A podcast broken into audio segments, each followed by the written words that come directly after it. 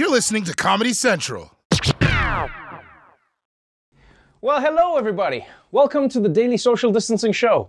I'm Trevor Noah. Today is Wednesday, the 22nd of July, and as you can see, although some people are back in the office, I'm still filming the show from my apartment because there's a giant corona that's just hanging out at my desk, and I don't think I can breathe it in, but you know what?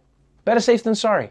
Anyway, on tonight's episode, we talk to Jim Carrey about writing a novel and some good news for a change. Donald Trump is pretending to take coronavirus seriously again. So let's do this. Welcome to the Daily Social Distancing Show.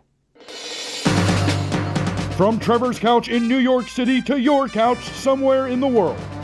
This is the Daily Social Distancing Show with Trevor Noah. Ears Edition. All right, people, let's kick it off with some baseball news. That's right, baseball. America's pastime and the sport Michael Jordan cheated on basketball with. The coronavirus pandemic shut down the Major League season before it could even start. But now, teams are ready to get underway COVID style. As Major League Baseball gets ready to resume play, it turns out they're going to be using crowd noise from a video game. The sounds will come from the game MLB The Show. The league is hoping that the crowd noises combined with stadium announcers and all the walk up music, that'll make it sound like the stadiums are actually full. Yes, while it's still too dangerous to fill a baseball stadium with a real crowd, the MLB is at least going to fill it with the sounds of people watching baseball. And I think we actually have a clip of what that sounds like.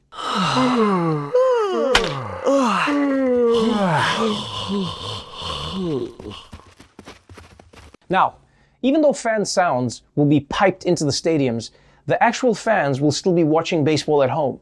So for fans who want to recreate the stadium experience at home, there's a lot of things that you can do, you know, to make you feel like you're actually at a game. First of all, make sure to watch the TV from really far away so you have no idea what's happening. Then grab a beer from your fridge and rip up a $20 bill. And finally, cover your bathroom in another man's urine. Now that's baseball. I do like this idea though. In fact, I think we should apply this to other areas of our new coronavirus lives, you know? Like a lot of us miss eating out at restaurants. So why not just pipe in some restaurant sounds while you're eating dinner at home? Hi there. I just wanted to see if you're enjoying the food. Um, well, actually, you just gave me the food, so um, I haven't actually tasted any of it yet. Yeah, no problem. I'll come back in 10 seconds and ask you again while you're chewing. Could you just come back, like, after I've eaten a bunch of it? Okay, that's perfect. I'll come back at the most inconvenient moments, but then when you need the check, I'll totally disappear forever. Uh, sounds good. In other news, we're slowly learning that coronavirus has also affected two things in America that are even more popular than baseball Disney World and stuffing your face. Forget munching on those Mickey pretzels while strolling through Disney World in Orlando. Eating or drinking while walking has been banned to ensure that people are wearing masks while moving around the park. Now, in order to eat or drink, people have to be stationary and six feet away from other guests. The only other time that guests are allowed to have their masks off is at special relaxation stations that are set up around the parks. Okay, so basically what happened here was Disney World said that for safety, you need to wear a mask unless you're eating. And so everyone at the park was like, no problem, I'm just always eating. So Disney decided it had to close that loophole. And to me, that's some bullshit. I mean, they're taking away one of the main draws of Disney World, which is walking around eating junk food all day. I mean, that is as crucial to the Disney experience as meeting Mickey, or going on rides, or wishing you never had kids. Not to mention, if you're walking while eating, then you're distracted by everything else going on, you know? If you have to sit while you eat, that gives you all the time to reflect on what you're actually eating. And that's a reality no one should have to face. Also, how is Disney gonna tell us about our food hygiene when the little mermaid is literally over here brushing her hair with a fork? I mean, the woman collects trash. Is nobody gonna talk about this? She's collecting trash. But still, this rule is happening, and we all have to get used to it. I just hope that at least they still let me take my smoothie on the roller coasters. But let's move on. Because while the United States is putting restrictions on people at theme parks and banning them from stadiums, Germany is now so far ahead with the coronavirus that they're actually throwing a giant concert just to see what happens. In Germany, scientists are planning a mammoth COVID 19 experiment. They are inviting 4,000 music fans to a free concert. Attendees will then be fitted with tracking devices and equipped with fluorescent hand sanitizer to help researchers better understand how to stop the virus spreading inside indoor venues. What a flex. Now, this is how you shit on the whole world. Germany is having a concert with 4,000 people. Meanwhile, in America, you can't even do an open mic without the entire town coming down with the Rona. And I don't know which band is going to perform at this thing, but I hope they've chosen the Rolling Stones. Because if a lifetime of drugs can't kill those dudes, coronavirus doesn't stand a chance. And you know, I, I'm not an expert, but surely there's a safer way to do this experiment, right? Like before you test it on 4,000 human beings, why not try like a concert full of rats?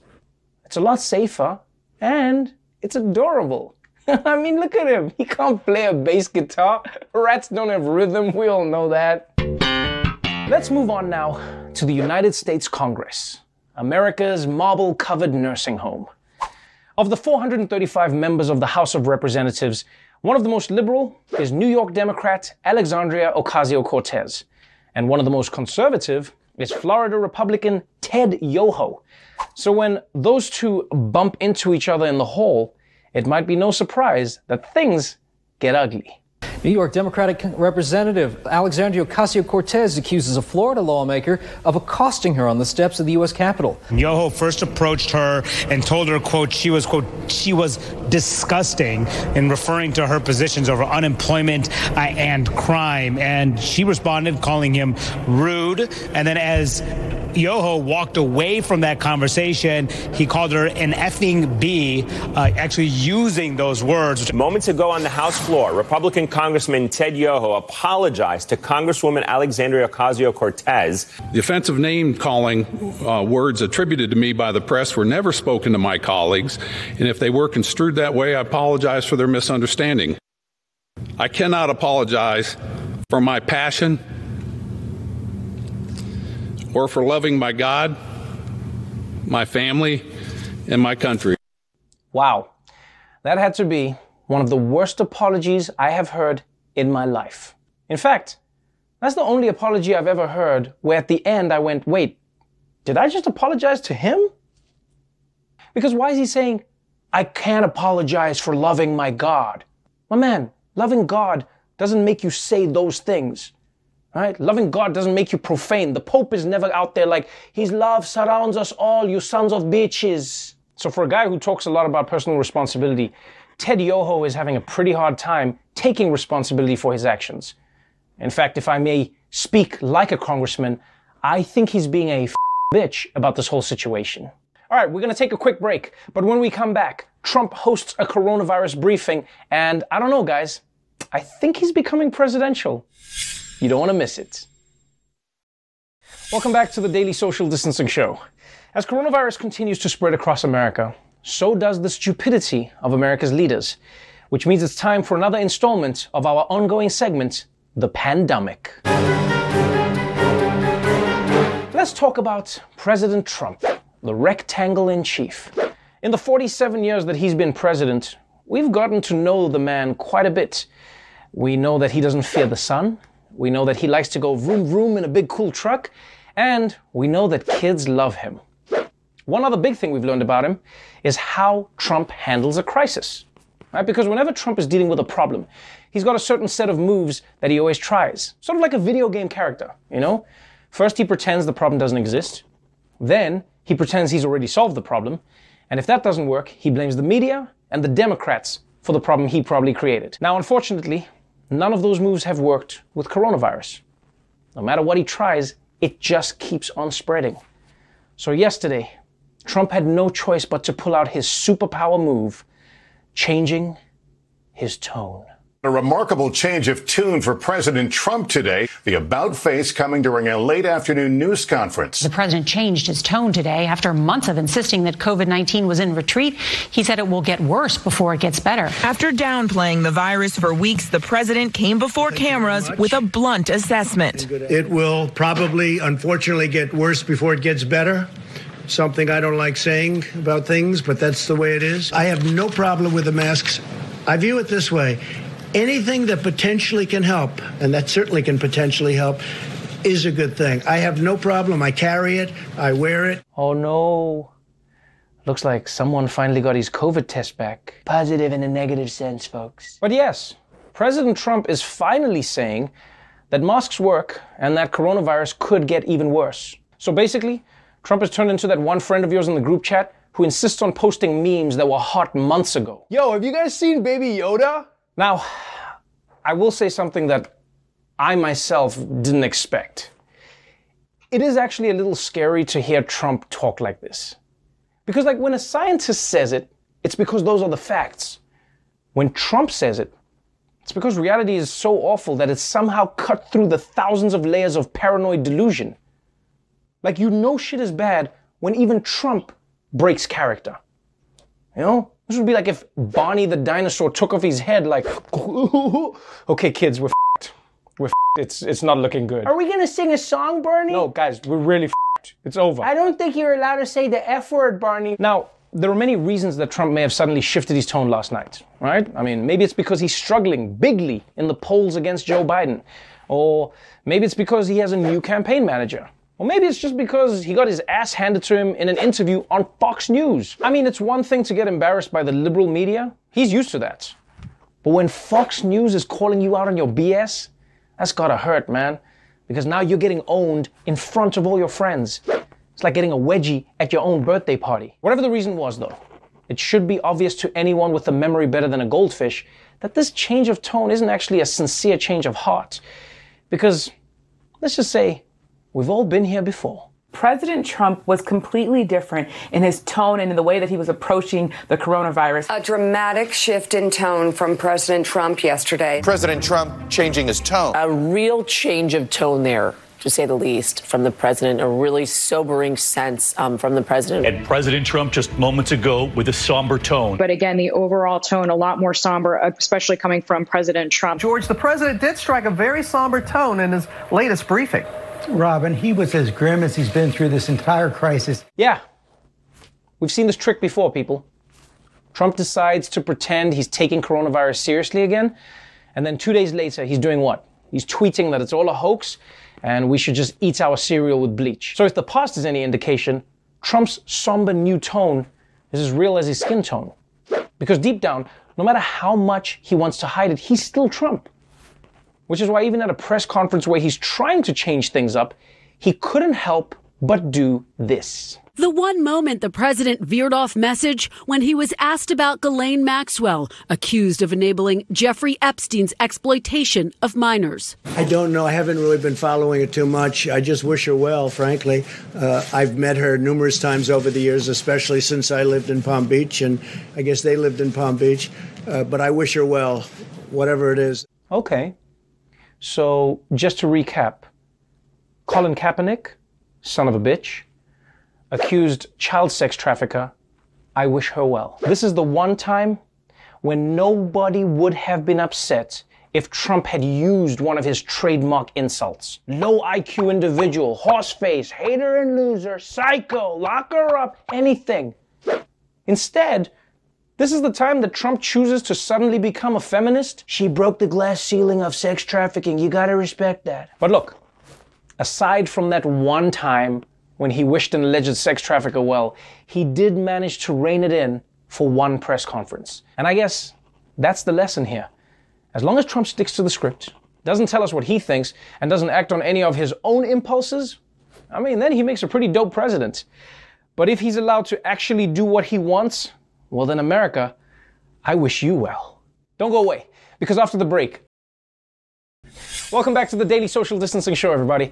Earlier today, I spoke with Jim Carrey, the award winning actor, artist, and now New York Times bestselling author. We spoke about the fascinating novel he wrote with Dana Vachon called Memoirs and Misinformation.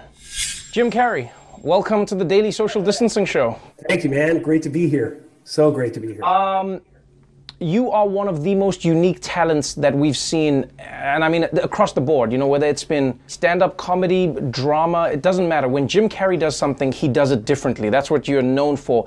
So I guess it's no surprise that you've. An aberration! You've written a memoir that is part reality, part fiction. I, I, I won't lie to you. I didn't know. I didn't understand it because I was told, "Hey, Jim Carrey wrote a memoir." Then I was like, "Oh man, I'm excited."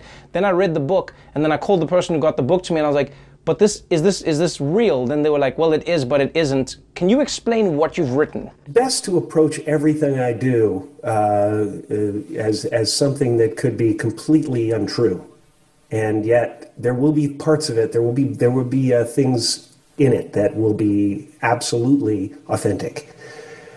Okay, maybe that's a blanket statement. You should trust me sometimes.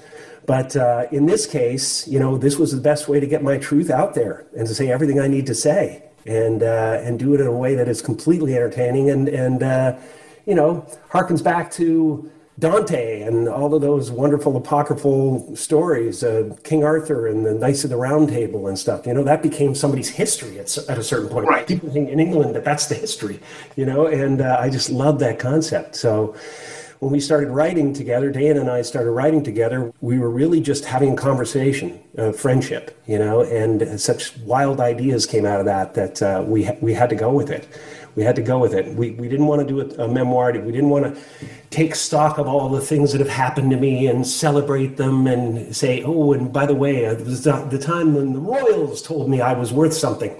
Uh, you know, uh, it wasn't going to be that. It was going to be something different. Do you want us as the readers to know what's real and what's not real in the book? Or is this your way of telling us the truth without telling us what's real? I think people have an inner computer, an inner sense of discernment that, that deciphers what's real and not real, even in fiction. You know, the best fiction, you know, uh, is, is, you know, Moby Dick. It's like basically telling the story of what's happened to, to us right now. It's not only a prophecy, it's, it's, a, it's a, a truism. There's this crazy, power hungry white maniac who's trying to take the Pequod down and all the races down with it. because he's hell bent on finding the biggest white cock. That's that book. And so, you know, you can do that with fiction. Fiction is a way to tell the truth. Then let me ask you this: you you've included celebrities in the book, right? And you, Yes. name them. You name them. Like like for instance, you've got Gwyneth Paltrow, you've got Kanye West mentioned, Nicolas Cage. But then th- this was strange to me. Tom Cruise is, I think Tom Cruise is in the book, but then you refer to him as Laser Jack Lightning. Laser Jack Lightning, yes. I went right to the essence of the character there. Um, you know, because if you stand in front of Tom Cruise for too long, you realize you're being probed, you know, and uh, the, the laser is active. He's looking for things uh, behind your eyes, some sense of doubt, some weakness, you know, and so in in uh, in a way of uh, kind of using uh, litigiousness, you know, of, of the litigiousness of Hollywood, we just kind of uh, gave a little nod to that that whole concept that some people you have to be careful with, you know. You you wrote you, you you wrote notes to people though. Has anyone given you feedback? Has anyone contacted you back and been like, "Yo, what?" I've had incredible feedback so far. Uh, and um, Joan Dangerfield uh, e- emailed me about Rodney and was so happy with how Rodney turned out in the book and how I brought him back. You know, I, I'm looking forward to everybody's reaction. I'm waiting for a, a letter from uh, Hopkins and uh, and uh, Tom Hanks has written something to me. It'll either be, you know, I've spoken to the powers that be. You're done, or uh, you know. Um, uh, I'm sure the Illuminati is meeting right now. No, uh, so you know, yeah, it's it's it's a wild thing, and it get you know, it's it's uh, people will see things in this book. There's like, can I can I read you a little snippet of it? Uh, in the story, uh, Charlie Kaufman has uh, has uh, is trying to convince me to play uh, Chairman Mao. Uh, okay. And uh, of course, that's absolutely unheard of. I can't do that. I really found this part of the book interesting because here you were talking about like like just like the, the, the essence of what Hollywood's going through now, trying to decide who can play whom. You know, can people play someone who may have been a different ethnicity or, or different culture or di- different? And it's interesting that in the book, you as J- Jim or not Jim are going through this process. So there's a question of whether it's right in, at all, and and Charlie. Comes up with some conceit about me playing an actor, playing an actor, playing Chairman Mao, who has all these problems and these conflicts. so, one night at a dinner party in my uh, my swanky backyard, um, I speak and I, I give a toast uh, during uh, the dinner, and uh, it causes a few problems with my handlers. So, this is a small part of it. The American citizen is so lost, he doesn't realize he's a factory pig. Drugged and poisoned from the cradle to the grave, chained to impossible debts, never ever free. Liberty? Bah!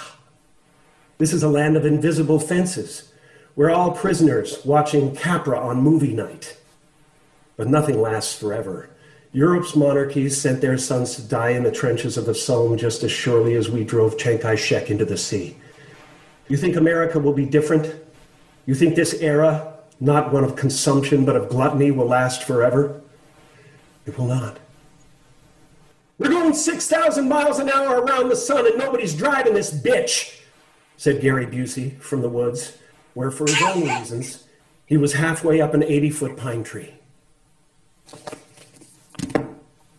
Mr. Carrey, you've you've got the part. Congratulations. Thank you, sir. Um, it felt like a lot of the book was about persona. You know, the idea of persona, who we are, who we think we are, who we wish people want us, you want to, you know, who we want them to see us as. Yeah. And, and I know And if it gets big enough lens- and powerful enough, it, Yeah. it's something you have to drag around with you. When you show up, you have to be the socially concerned, politically adept person. You know what I mean? Uh, Right. So you you you might be happy to be that at certain times, but not all the time. You know, Yes. that's not who you are ultimately. There's nothing you aren't. You know, so uh, that's my personal belief, and that's the belief I try to espouse in the book. We got to a place that was not only um, kind of science fiction, but it was uh, it was spiritual and metaphysical. It was it was uh, it's something of a, a way for the reading uh, audience to free themselves from from self, from the burden of their own construct. And uh, so uh, I think I think we accomplished that. I think we gave them a, uh, at least a moment of freedom. when did you get to the place yeah when did you get to the place where you were like oh i've got to i've got to break out a little bit of what everyone thinks i am and then try and flex a little bit more of who i am I think uh, you know the the the uh, the moment of shifting was somewhere around when I was playing Andy Kaufman, and I got so deeply into that character, and I kind of lost myself as Andy and Tony. And afterwards, I found I found myself really struggling to remember again who Jim Carrey was and what his political beliefs are and what his choices are and his aesthetics, and uh, and uh, it was uh, it was really awakening to me. Uh, it, it gave me a kind of a point of view into the, the frailty of persona. It, well, if if I can play somebody else's persona and get lost in it and, and assume it, then who's Jim Carrey? Who was that guy? You know, and so you know, life becomes um, uh, kind of a two step thing. You know, at a, at a, at that point where you start to go, okay, this is a this is a character I play with.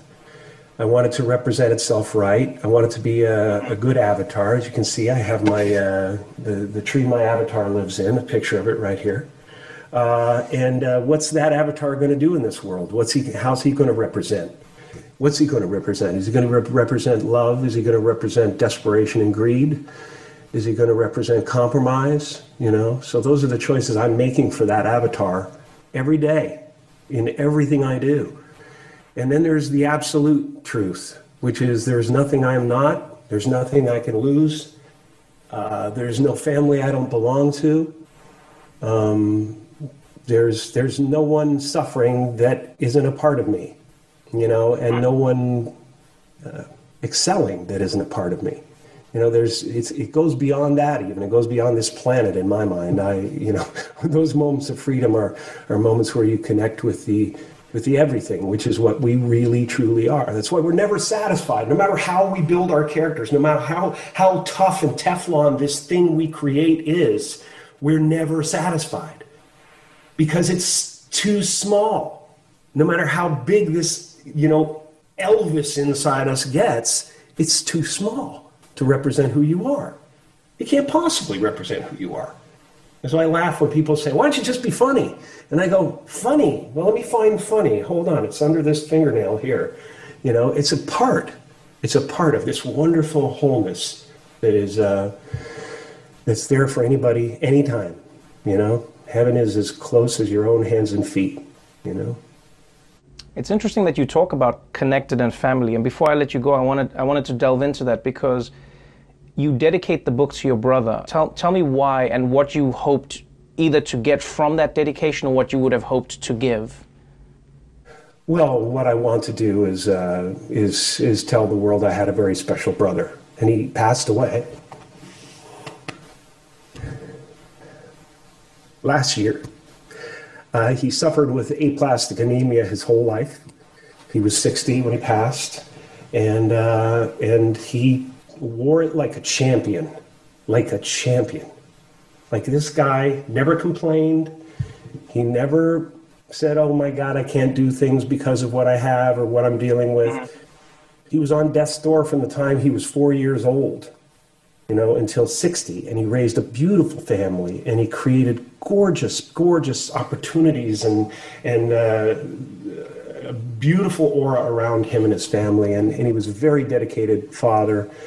And uh, so, yeah, and I talk about him in the book because we went through the hardest times together, the craziest times where I would walk into the factory and he'd be beating the crap out of his cleaning machine with a hammer. or or he'd be up in the security office and he'd be looking at the monitors and he'd suddenly see some lunatic uh, sitting on a two by four in a in a in a hook that's going down this giant cable in the ceiling, going in front of the security camera like this. it would be me trying to trying to get his attention because I'm working in the factory. We had the worst and the best of times together and right. he's just a, a, beautiful person. I think I, I, I, sent a picture to you guys of, uh, of right, my brother yeah. John's wedding, and he cursed a lot. He cursed a ton. like he broke up words with the F word. You know, he, he's, he's syllabically. but just a sweet, sweet gentleman. Really lovely. Well, thank you, man. Thank you, Jim, for sharing. Um, and thank you, thank you for breaking it down. I, I hope everyone who reads the book really approaches it in the way that you've you've laid it out in that like you know it's nothing nothing is true but everything is real and i i, I really appreciate that so thank you so much for joining us on the show everything is true i get confused myself God, it goes back and forth, man. Who knows? Who knows? Look after yourself, my friend. You know, we're living Stay in crazy safe. times. Thank you for what you're doing, man. You're doing a wonderful job. Thank you.